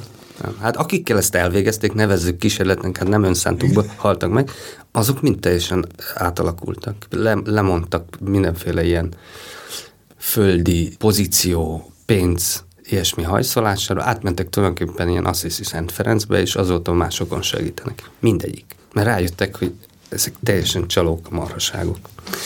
Úgyhogy ez gyakorlatilag már ki van kísérletezve, csak meg kéne csinálni. Hú, Anna, te jössz? a, az indián teremtés történetben, meg, meg az indián kultúrában, akkor most már ezt talán körbejártuk, hogy a halálnak tök más szerepe van, de hogy azt említetted korábban, hogy a nőknek is máshogyan tekintenek rájuk, és más milyen feladatokat töltenek be. A filmben is egész más a női főszereplője a történetnek, mint mondjuk Évának a karaktere, hogy ő elégedett azzal, ami van, és hogy ő nem akarja a kolyotnak a barátságát, amit ugye a férfi meg ö, szeretne. Erről mesélsz egy kicsit, hogy uh-huh. milyen a, az indián kultúrában a nőkkel, a nőkkel való. Hát a, az indián kultúra, csak hogy elébe vágjak, az egy, az egy patriarchális ügy. Tehát ott, ha így nézzük, a férfiak voltak, akik a törzseket vezették, tehát a nők nem voltak ilyen jellegű vezető pozíciókban, de szerintem ennek ez így volt rendben. És akkor ezt elkezdhetjük szétszálazni. A, a filmben, ha most meg arról beszélünk, ott a, ott a nő az okosabb szerintem. Tehát ő jobban húz a teremtőhöz, meg az egyensúlyhoz, meg, meg a harmóniához. A fiú az, akik könnyebben átverik, elcsábítják ott szerintem körülbelül ennyi a különbség a, a, filmben. Hát igen, de hogy mondjuk az, ami Évára jellemző, ugye, hogy a kíváncsi, aki ja, aha. leveszi, a, vagy beleharap a, igen, igen, igen. az almába, és akkor ehhez képest ez a nő pedig azt mondja, hogy térjünk vissza a teremtőhöz, és e. törekedjünk az egyensúlyra, az egy ilyen más. Hát meg eleve nem egy bordából készült a férfi szórakoztatására. Igen, ugye az is érdekes a filmben, hogy amikor a Koyot a két sárdarabbal megteremti az embereket, akkor ugye úgy válik külön nőre és férfira az emberi faj, hogy beletűz egy kis botot a sárdarabba, és aztán az a bot kiesik, és ott marad a helyén egy... Jó, hát ez akár sértő is lehetne a nőkre nézve, de ott inkább csak a kolyot bénázását akartam mutatni, hogy csak mímeli a teremtést, és ügyetlenkedik, és hogy ami viszont megtörténik, az megtörténik. Tehát ez fontos a filmben, hogy utána az öreg is szándéka ellenére is terem dolgokat, és aztán azt nem, nem lehet visszacsinálni. Ami például szokatlan, a legalábbis a mainstream animációkhoz képest, hogy már beszéltünk erről, hogy egy botot belállítanak a, az emberformájú sárkupacba, és abból lesz aztán a, hát a, a pénisz. És aztán ugye ezt ugye többször is látjuk a filmben, és azt is, hogy a nőknek meg ugye punciuk van. Igen. Hogy ez is azért elég szokatlan. Hogy a nőknek punciuk van. De most jogosan tréfálkozol, mert a, a, akit csak mainstream animációkat néz, az akár gondolhatná is azt, amit igen, mondasz, igen, mert igen, azokban ez mindig hiányzik. Igen. Hogy neked miért volt fontos, hogy akkor így fogalmazunk tudományosabban, ezek az elsődleges nemi jellegek, ezek mind legyenek a filmedben? Tehát szerintem az, hogy nekem ez fontos volt, az sem igaz, hanem egyszerűen ezeket a dolgokat én így tapasztaltam, hogy így vannak az életben, és És hát ha azt, azt vesszük, hogy a, a nagy szellem, vagy Isten, vagy bárki megteremtett minket, akkor így teremtett. Tehát a ruhát azt még nem ő teremtette, Ádám és Évának is csak egy falevélt akarja. Tehát az része, ahogy egy bölénynek van szarva, meg neki is van pénisze, vagy, vagy megfelelő, hát ezek vannak, ezek a dolgok, és ez jó, hogy van, tehát szerintem örülünk neki, és egyszerűen kész, ennyi. Tehát az indiánoknál a testiség az olyan természetes volt az, hogy az ember vágyik a másik nem társaságára, mint hogy néha el kell menni enni, meg pisilni, meg kakilni, meg szóval, hogy ezek a dolgok vannak, és ez, semmi, semmi probléma nem volt. Hát nekem van egy ilyen, ilyen ilyen gyerekkori emlékem, nem is tudom, ez melyik indián film volt, hogy ott ugye a, a tipiben sokan aludtak, uh-huh. nem egy egész tág indián család, valaki aludt, valaki pipázott, és valaki meg szexelt. És mindezt egy, egy, nem tudom, egy, egy 8 négyzetméteres területen, igen. ami hát ugye nagyon szokatlan volt számomra. Hát te, ezek természetes dolgok voltak, de azt is hozzáteszem, hogy volt náluk ilyen ö, azt hiszem Vigde, vagy Himanech, nem tudom már melyik, melyik nyelven van, azok a férfiak, akik férfiakkal akartak együtt élni. Tehát ilyen is volt, és az is oké okay volt. Tehát szóval, hogy ebből nem, egyszer nem csináltak ügyet. A kolyot a legtöbb mesében a hajtó, a rugó, vagy a motiváció az a dugás, mondjuk ki. Tehát ő minden nőt megpróbál megdugni. És ezek vicces. Hát, szóval ez egy kicsit ilyen vicces, de teljesen természetes dolgok. Tehát nem, nem volt ebben semmi gond. És tényleg, hogyha valaki nem akart harcolni menni, és ő inkább a nőkkel ö, volt, és nő módra öltözött, az is oké okay volt. És visszatérve a filmre, ugye azért említettük azt, hogy a kis indián gyereknek végig ott lóg a bögyörője, ebből szerinted forgalmazás szempontjából lesz probléma? Igen. Egyszer már beszéltünk amerikai forgalmazókkal, akik a félkész filmmel kapcsolatban találkoztunk velük, és ők, ők ezt konkrétan leírták, hogy mi az, ami forgalmazási szempontból problémás lehet ma a mai Amerikában. De hát az indiánok nem sokat töröttek annak idején azzal, hogy a mai Amerikában ki mit gondol. Ők konkrétan megemlítették, hogy a nemi szervek, hát jó, azért tegyük hozzá, hogy nemi szerveket azt ilyen, ilyen három, két-három éves gyerekeknél látjuk csak, és utána ott is az öreg eltakarja. Tehát azért azt minden nép ezeket valamilyen szinten takarta. De a lánynak, amikor kinőnek a ciciei, akkor az látszik, hogy vannak neki ciciei, és ez is nekik ez ilyen eltakarni való dolognak számított. Az ölés is olyan, hogy ezt inkább mondták, hogy ezt nem kéne így megmutatni. De hát ezt egy barátom mondta valamelyik nap, hogy hát a, a Krisztus történetéből is kivetjük azt, amikor keresztre feszítik, és akkor vagy, vagy... Hát akkor a lényeget azért így kivettük. Igen, szóval, az áldozathoz. Igen, és az mindenütt ott van, egy halott ember föl van lógatva az osztályteremben, tehát én ezt nem kifogásolom, a Jézusnak a halála az a legfontosabb esemény volt, tehát ne legyünk már ilyen hülyék, hát az, a halál az létezik, és ebben a filmben én úgy érzem, hogy, hogy, hogy utána annak következményei vannak, abból következnek dolgok, azt ott földolgozzák, és, és nem csak az van, hogy végig mindenkit legyilkolnak értelem nélkül. És most jól raktam össze a képet, hogy te nem hoztál kompromisszumot, és akkor így az amerikai forgalmazó elköszönt tőled.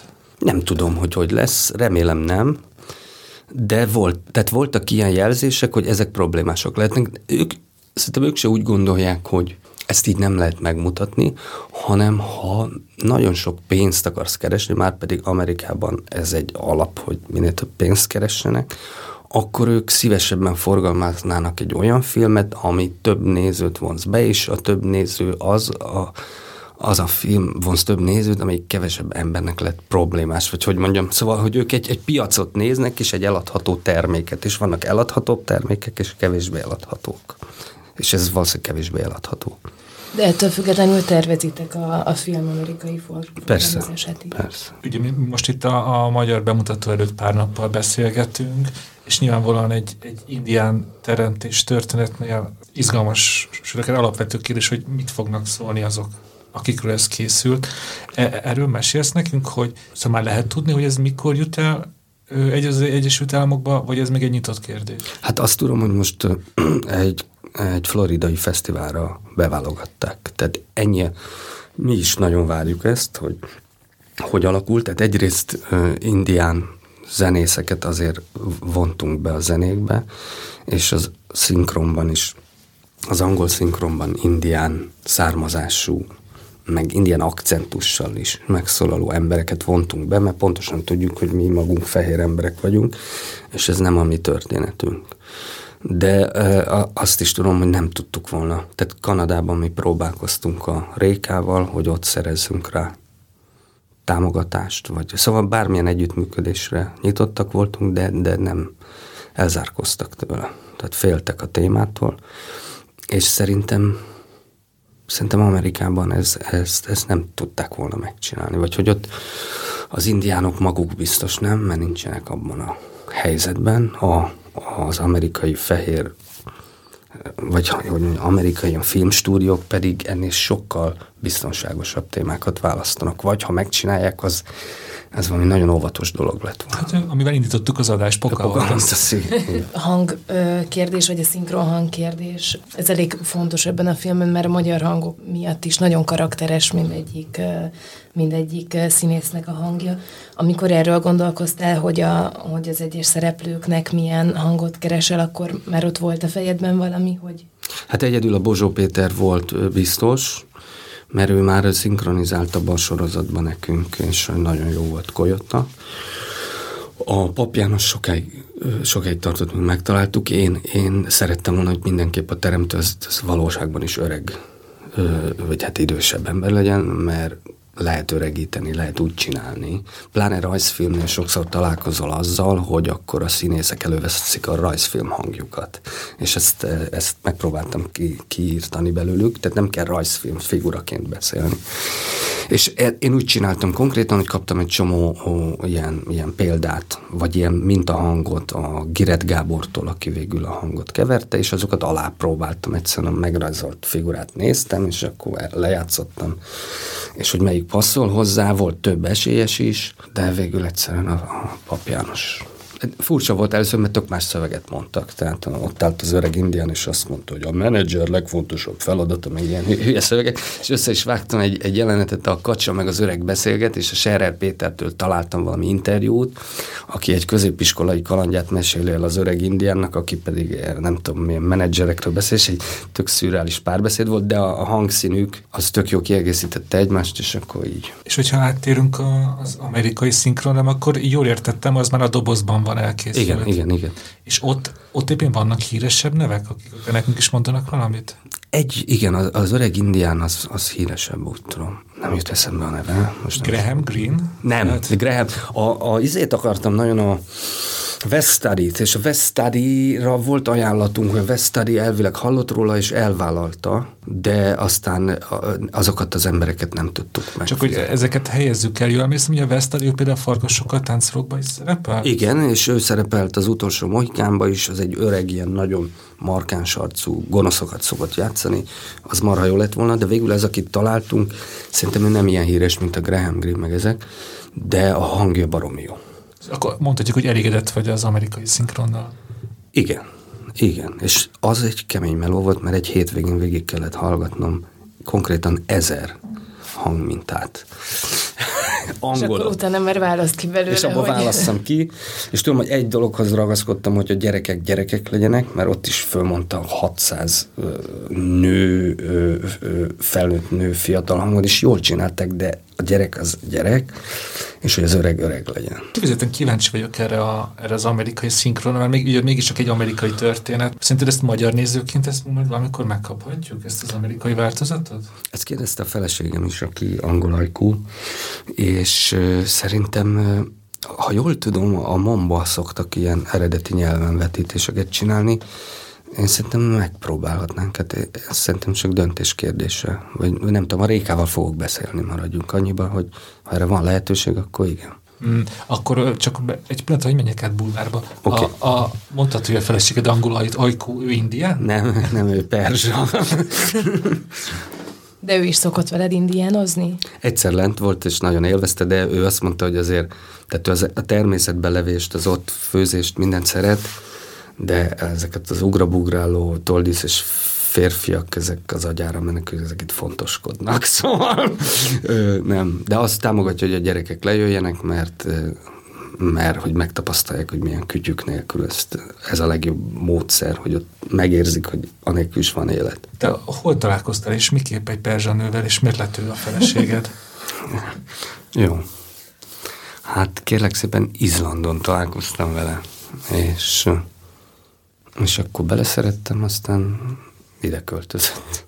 De ő is egy turista volt Izlandon? Igen, igen, tehát neki van egy bátyja, aki Izlandra járt, mert ott volt egy fiú szeretője, és ott, ott voltak Izlandon ilyen meleg barát hotelek, meg ilyen helyek, ahol ők találkoztak, és akkor egyszer elvitte magával a hugocskája, vagy nővérét, nővérét, hogy mozduljon ki otthonról, és én pont abban a, azon a hétvégén voltam ott a Novák Erikkel, egy vikinges filmen dolgoztunk, amiből nem lett semmi, és, és ott tök összefutottunk, és akkor utána leveleztünk, én akkor tanultam meg e-mailezni, mert addig nem tudtam, és akkor elszó találkoztunk, és aztán ide költözött, és született meg két gyerekünk. Azért ez egy nagy vállalás volt a részéről, ide költözni Igen. Pestre. Igen. És a magyarországi indiánozásnak a zenei világa az valamennyire nyomot hagyott a filmen, vagy nem? Hát ismertem a dalokat, nagyon sokat, és tudtam, hogy hát egyáltalán nem mindegy, milyen dalt hova rakunk, tehát ott minden dalnak jelentése van, de ott csak ezek a klasszikus dobolós, kántálós ezek vannak, és um, azt is tudtam, hogy naptánc dalt nem szabad berakni, tehát az, az, az a, arra kiakadnának, tehát a, vannak, vannak dolgok, amit nem szabad, és akkor a naptáncdalt nem raktunk bele, szóval azért úgy, úgy volt arra a képen, hogy melyik autentikus, melyik nem.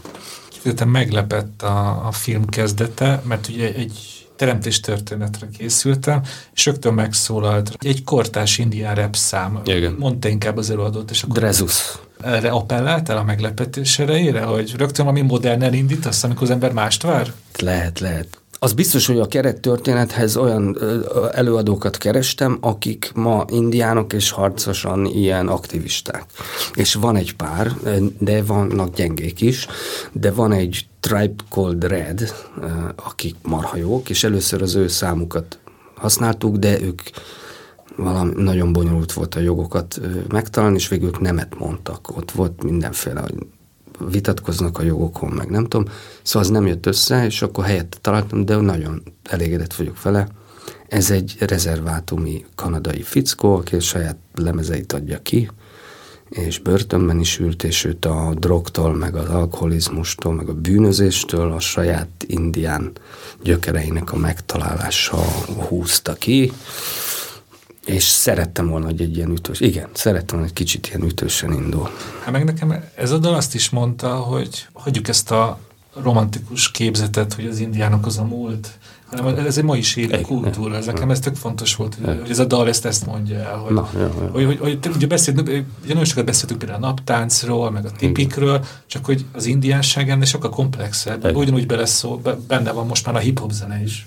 Igen, abszolút. Abszolút. És a, sőt, hát az indián fiatalok, ezek a zenészek, van egy kicsi fiatal srác, ami kecalkornak, vagy minek hívják, ott masíroznak a Föld napján a klímatüntetőkkel, meg a Greta Thunberggel, szóval, hogy, hogy itt össze is találkoznak ilyen dolgok, ami például ez az egyik ok arra, hogy reménykedem, hogy talán valami lesz. Ugye a Nyolcker volt az első nagyjátékfilmed, ami egyébként szerintem tök érdekesen kapcsolódik akár a, a Koyothoz is, ez egy ilyen nem várt uh, kapcsolat, de ugye az imperializmus kritika is megjelenik már abban a filmben, de akár az a dolog is, hogy van egy közösség, akik együtt élnek, és abban megpróbál valaki kívülről beavatkozni. És olaj van. És olaj is van. igen, igen. De hogy ezeket a párhuzamokat te is érzékelted? Utólag veszem észre, igen. De, de azért is furcsa, mert azért a, a nyolcker az az Novák Erik ötletéből indult. Tehát az inkább az ő világa, ez meg inkább az enyém. Vagy tehát ez is tetszene neki. De hogy szóval az, az eredeti ötlet nem az enyém hanem ő élt a nyolcadik kerületbe, ő vázolta fel ezeket a karaktereket, és akkor a, a történetet már az írókkal együtt közösen csináltuk végig, de valóban van ilyen hasonlóság, nem tudom miért. Abban a filmben egyébként te is megjelentél, ugye, mint egy karakter. Igen. A Kolyotban is megjelensz? A Kolyotban én vagyok a kancellárnak a hangja. Sok-sok év után a, a podcast kedvéért most újra néztem a nyolckert, megint sokat nevetgéltem közben, de viszont volt bennem egy, egy alapvető gondolat, hogy, hogy ezt a filmet ugye neked nagyon-nagyon ilyen, ilyen provokatív, nem PC humora van, hogy egyetértesz abba, hogy ezt ma már így nem lehetne így megcsinálni, és ma már ez, Igen. szerintem ez Annecy-be ezt most már nem válogatnák. Vagy? Igen. Hát nagyon gyorsan változnak ezek a dolgok, és furcsa, hogy igen, ez a PC, ez, ez, ez, egy, ez egy nagyon furcsa jelenség. Hát a, a, volt ugye a szocializmus, én abban éltem, ott is megvolt, hogy mit lehet, mit nem. Szóval ez a magyar embernek szerintem ez a skizofrénia, ez, ez, ez egy természetes állapot, hogy mindig van, amit lehet, és van, amit nem. Tehát, hogy ez nekünk nem új, de hogy ez megjelent, ez a PC, ez, ez, ez változik, és ez nehéz azért követni, hogy most mit lehet, mit nem. Akkor te csak az őszinte véleményedre vagyok kíváncsi, hogy te most is teljes messzélességgel kiállsz a nyolc mellett, vagy szerinted van benne pár dolog, ami, ami túlzás volt? Hát tele van sztereotípiákkal. És biztos már nem csinálnék egy ilyen filmet, de, de az Eriknek nemrég fölmerült a 8 2 ötlete. Szerintem az, hogy az ember, szóval azért fontos néha egy kicsit ellene menni ezeknek a dogmáknak is. Tehát biztos, hogy elhangzik egy-két hogy mondjam, ilyen szexista, meg egyéb dolog, meg vannak mindenféle etnikumok, amiből mindig mindent zokon lehet venni, de azért szerintem az is fontos, hogy azt se vegyük olyan halál komolyan. Nem tudom. Amúgy tök érdekes most 2023-ból visszanézni a, a nyolckert, mert ugye nagyon sok akkor éppen ö, gyakorló elnököt, a világ vezetőjét ábrázoljátok, és ők már ugye mind, mind a múlt egy kivételével a Putyin. Putyin. Tök érdekes, hogy, hogy a, ugye te is beszéltél hogy mennyire gyorsan változik a világ, hogy a 8 hangneme az most már Nem, okay. elég necces, de azért vannak állandó dolgok, mint Vladimir Putyinnek, és én ezt olvastam ki a filmedből. Tényleg, hát meg, meg az öltönyösök ott is azokat verik el. Szóval nekem valami bajom lehet az öltönyösökkel. Kicsit össze-vissza, de így szépen azért most így összerakjuk az életművedet, legalábbis nagy játékfilmes szempontból. Ugye az adás nagy részében beszéltünk az új filmről, a Koyotról. Uh-huh. Most említettük a, a Nyolckert, ami azt hiszem egy 2004-es bemutató, uh-huh. szóval nem sokára itt a 20 éves jubileum, és ugye közte, legalábbis, hogyha a nagyjátékfilmet nézzük, akkor van egy nagy üresség, de hát ugye tudjuk, hogy te akkor is dolgoztál ezen az Egér nevű viking filmen. Igen, igen. Azt olvastam, hogy 80%-os készültségnek kellett igen. pénzhiány miatt abba igen. hagyni. Igen. Ez a történet már teljesen a múlt, vagy néha még úgy felébredsz, hogy fú, de jó lenne ezt befejezni? Ma nem. Nem, hát egy darabig sírattuk, meg próbálkoztunk még befejezni így vagy úgy. Most mondta valaki, most már mesterséges intelligencia befejezni ezt az utolsó simítást. Enge, én már nem tudnék vissza. Ez olyan, mint vissza kéne költöznem egy régi lakásba, ahol akkor laktam. Én nem tudom, szóval nem, már nem, de, de sajnálom, hogy nem sikerült. Akkor az nagyon megviselt az is egyébként olyan lett volna, ez egy olyan viking történet, most tele van az internet vikingekkel már, ami néha jó, de néha sírok, tehát most néztem a vikingek Valhalla sorozatot, tehát vannak benne olyan hajmeresztő dolgok. Szóval az lett volna a lényeg, hogy olvastam ezeket a szagákat, amiket ők írtak magukról.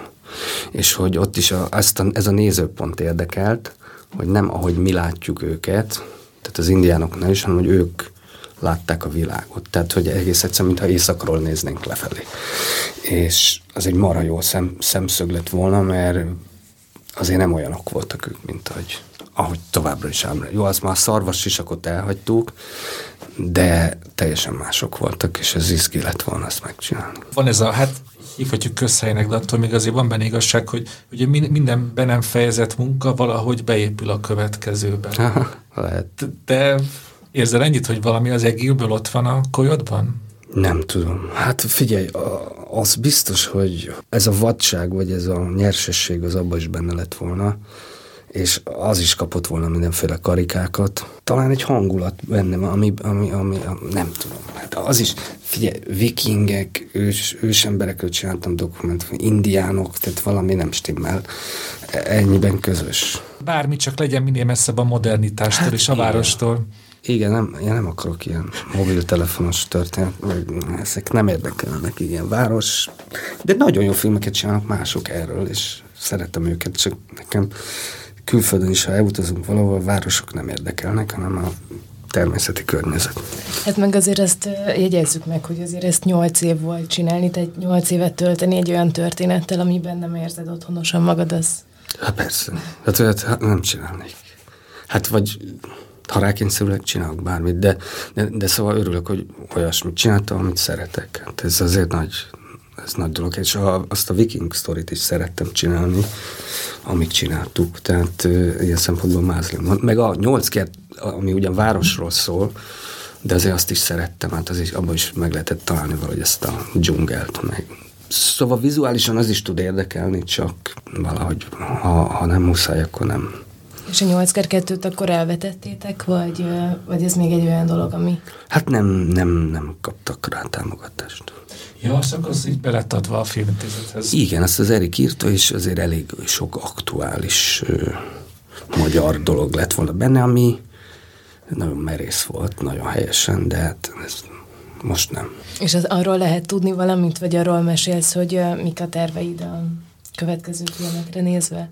A, hát most az a tervem, hogy egy darabig nem csinálok ilyesmit, mert egyszerűen fizikailag uh, belerokkanok. Tehát uh, az a számítógép előtt ülés, ez már nem olyan jó. És uh, gondoltam arra, hogy elmegyek egy kertészetbe dolgozni, vagy ilyesmi. Halál komolyan. Tehát én most szeretnék egy kicsit megnyugodni, aztán majd az, az fölmerül. Szóval nem akarok előre tervezni. Nagyban múlik ennek a sikerén vagy kudarcán, hogy milyen lehetőségek nyílnak. Nagyon szeretnék csinálni egy filmet a halálról. meg marhár érdekelnek a, a, a buddhizmus, meg ilyesmi most az utóbbi időben. Egyik korábbi interjút beemlegetett, hogy amikor már nagyon eleged volt mindenből, akkor elstoppoltál Izlandra. Akkor lehet, hogy a kertészet, mert akár ilyen is történhet? Lehet, hát most már két gyerekem van, nem olyan könnyű, de, de igen, kéne egy ilyen, ilyen szünetet beiktatni, mert Szóval én nagyon szeretek dolgozni, de tényleg egyszerűen fizikailag most már szemem nem bírja, a hátam nem bírja. Szóval kell egy szünet, aztán majd úgyis jön a vágy. Szóval én ezt tudom pontosan, hogy ha nem csináltok valamit, akkor, akkor szenvedek. Meg a kolyotban azért tényleg azt néztük a, a stáblistán, hogy annyi munkafázisban részt vettél, tényleg ilyen emberfeletti munkának tűnt annak tűnt. Igen. Ez most talán kicsit szemétzáró kérdés, még ebből az adás egy jelentős részében erről beszéltünk, hogy miért fontosak ma 2023-ban az indiánok, az amerikai őslakosok nekünk, közép-európaiaknak, de hogyha ezt neked most pár mondatból össze kéne foglalni? Oké, okay, azért, mert ezek az emberek tudtak valamit, el is mondták, mielőtt lelőtték őket, és senki sem figyelt oda, és szerintem érdemes. Ez így? Jó. Tökéletes végszó szerintem. Köszönjük szépen, itt voltál. Én is köszönöm.